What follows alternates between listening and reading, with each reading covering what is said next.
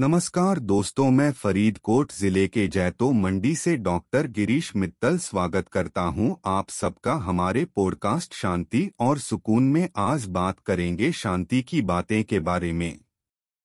बदलते जमाने में हम सभी अपनी रुचि के अनुसार लाइफस्टाइल को सही समझकर अपने करियर तथा जीवन को सफल बनाने के लिए कौशल भी प्राप्त करते रहते हैं। लेकिन शांति की बातें कभी नहीं भूलना चाहिए। वैसे भी शांति एक ऐसी स्थिति है, जो हमें सुख और समृद्धि का आनंद देती है। लेकिन आजकल शांति के लिए समय नहीं है, और लोग अपने करियर को लेकर इतने व्यस्त हो गए हैं कि शांति की तलाश में बहुत ही कम समय देते हैं। हम क्यों शांति के लिए तरसते हैं? क्या यह नहीं है कि हम सब अपने जीवन को बड़े करते हुए इतनी तेज़ी से लाइफस्टाइल को बदल रहे हैं कि नहीं हमें अपने आसपास का माहौल देख पाते हैं और नहीं अपने अंदर की स्थिति समझ पाते हैं? शांति की बातें हमें की जानी चाहिए क्योंकि जब हम शांति को जीवन में स्थापित करते हैं तो हम सफलता और समृद्धि के लिए सार्थक काम कर सकते हैं।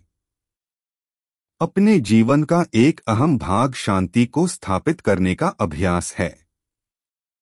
शांति केवल स्वास्थ्य बल्कि पारिवारिक और सामाजिक संबंधों के लिए भी बहुत आवश्यक है।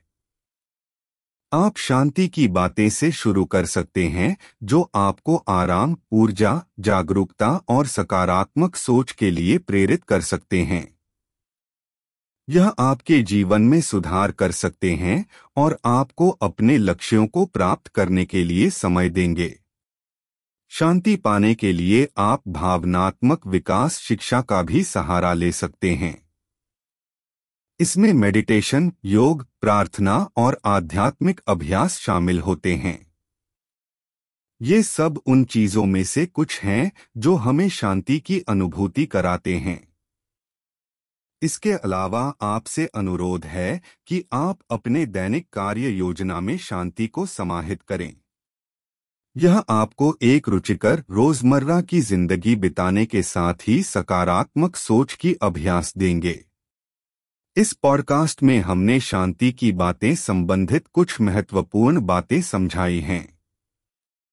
आप इन बातों को अपने जीवन में लागू करके एक सुखी और सकारात्मक जीवन बिता सकते हैं।